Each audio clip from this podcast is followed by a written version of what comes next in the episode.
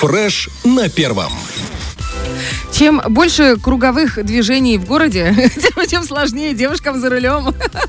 Особенно если посмотреть на необычные круги, которые у нас вот здесь вот на не на юности, а возле текстилей. Там вообще своеобразное движение, потому что э, не все, кто на круг въезжает, э, не все имеют приоритет, скажем так. В общем, много интересного узнала я, как только сдала на права. И чем дальше, тем больше узнаю. Особенно, когда выезжаю между Тирасполем и Бендерами и смотрю там какое-то новое эм, новое приспособление для удобства водителей, как это говорят вокруг, появилось. Называется это тоже круговое движение, как мы уже с девчонками говорили в прошлом э, выходе. Оно у многих вызывает вопросы, собственно, зачем это было сделано. Ну, наверное, не просто так, потому что деньги большие наверное. вложены, люди работали. Ну, то есть зачем это сделано? Ну, чтобы узнать все э, как есть, мы решили позвонить инспектору по агитации и пропаганде управления ГАИ МВД ПМР Вадиму Брагнебуну. И он сейчас уже на связи. Доброе утро. Доброе утро. Ну, у нас, наверное, вот такой вот очень простой женский вопрос. А зачем?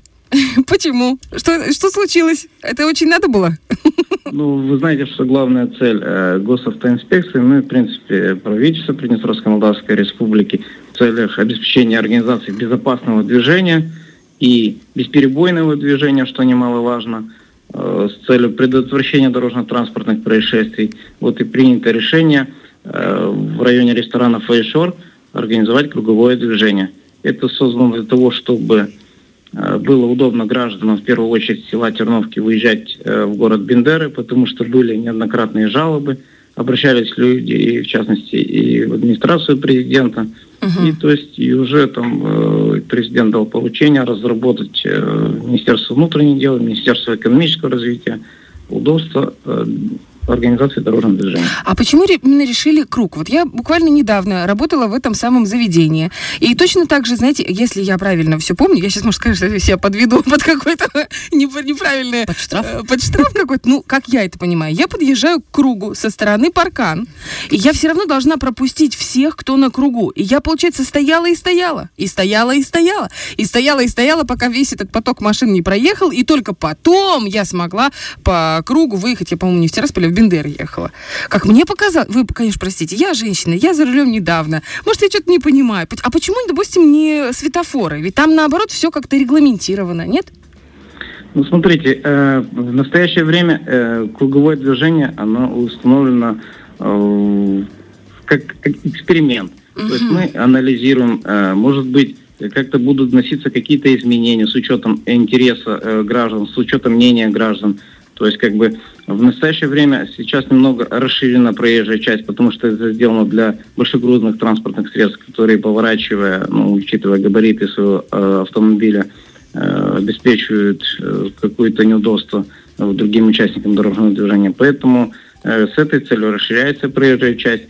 Однозначно можно сказать, что приближаясь к кругу, э, поток движения – ну, скорость движения с, снижается, угу. соответственно, э, риск возникновения дорожно-транспортных происшествий уменьшается. Ну, как вы говорите, если вы движетесь со стороны паркан, угу. то не, не такое большое количество автомобилей, которые выезжают из Терновки, да, допустим, по направлению в Бендеры, или тот транспорт, который едет с разворотом со стороны гипермаркета, ага. э, то есть вы, да, их, их пропускаете действительно. Ну, я думаю, в этом проблем нету, потому что зачастую раньше, э, наоборот, сложно было тем людям, которые управля... Э, двигались гипермаркета с поворотом в районе ресторана «Фейшор», ну и создавались аварийные ситуации. Поэтому я думаю, что круговое движение все-таки позволит нам избежать этих аварийных ситуаций. Может быть, как раз вопрос просто в непривычном каком-то вот таком положении, поэтому у меня и было такое ощущение. Или просто я попала в этот поток машин. Вопрос еще другой. Мне сказал один опытный водитель, знаете, как у нас э, Приднестровье очень маленькое государство, но гордое. Mm-hmm. Это очень важно. Так вот, и мы все общаемся друг с другом, ну, по крайней мере, те, кто был удивлен таким решением, и мне сказали такое одно из предположений, что это в том числе, как вот вы сейчас подтвердили, для удобства вы выезда с парковки гипермаркета, что э, якобы, ну это, знаете, вот вы подтвердите или опровергните этот момент, что якобы не все водители понимали, где можно правильно, там вот есть э, такая... Развернуться, Развернуться, да? да, чтобы поехать в Тирасполь. А там есть, как это называется? Двойная сплошная. Нет, да? не двойная сплошная. Я говорю, вот есть такой момент, где полосочки, полосочки, и по этим полосочкам можно проехать. Зебра. Разделительная, разделительная. Ой, вот, я вспомнила это название.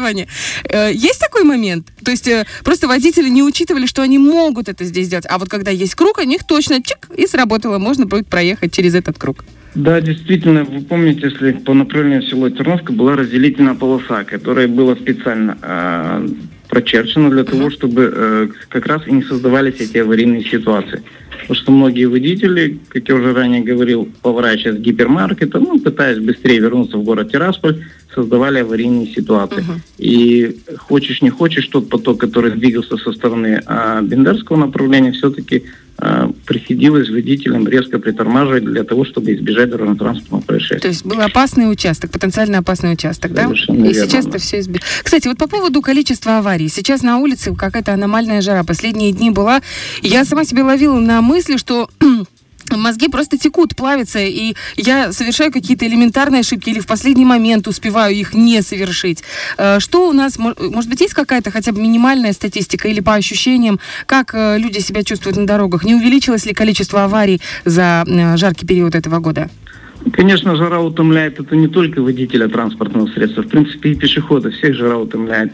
А, мы рекомендуем водителям ну, при начале движения все-таки открыть двери, проветрить транспортное средство. Если на улице там 38 э, градусов, вы представляете, как в салоне там пекло.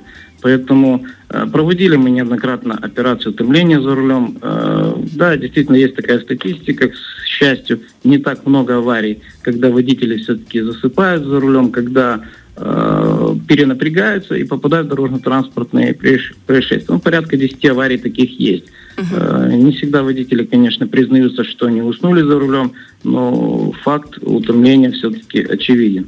Поэтому во избежание дорожно-транспортных происшествий мы рекомендуем водителям, в принципе, и ГУПЧС МВД рекомендует все-таки э, двигаясь на автомобиле, перед началом движения все-таки проветрить транспортное средство без необходимости не выезжать в такую жару.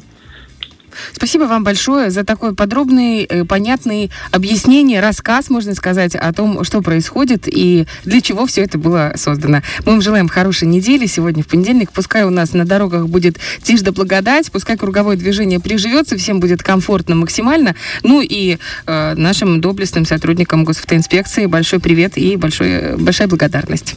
Спасибо, хорошего дня. До свидания. У нас на связи был инспектор по агитации и пропаганде управления ГАИ МВД ПМР Вадим Брагнебун.